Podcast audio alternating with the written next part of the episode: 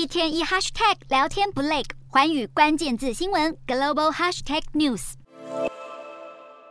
医院挤满看诊病患，早已没有空病床。自从中国结束清零政策，这样的场景在中国各省上演。如今各国担心的情况真的发生了。马国卫生部指出，在中国发现的新冠变异株和亚变异株 XBB. 点一点五已经在大马现踪，因此欧盟政策也急转弯，要求来自中国的旅客在出发前进行筛检，并且会加强班机废水检测以及加强国内监测。同时，欧盟也释出善意，表明愿意捐赠疫苗。不过对此，中国方面并没有回应，反而毛起来痛批各国实施针对中国的入境限制。而中国外交部也喊出对等原则，扬言会采取相对应措施。尽管北京当局已经提出抗议，不过欧洲各国也没在怕，坚持不要冒险让变种病毒进入国家。法国总理伯纳更表示，当局有义务保护所有法国人，因此持续坚持来自中国的所有旅客都必须出示起飞前四十八小时内进行的 PCR 或抗原快筛阴性证明。英国政府同样要求陆客必须在出发前取得阴性证明，但指出就算抵达英国接受筛检呈阳性，也不需要隔离。伦敦当局强调，政府对中国相关做法是合理平衡的，既有助监测疫情发展，也不对民众施加行动限制。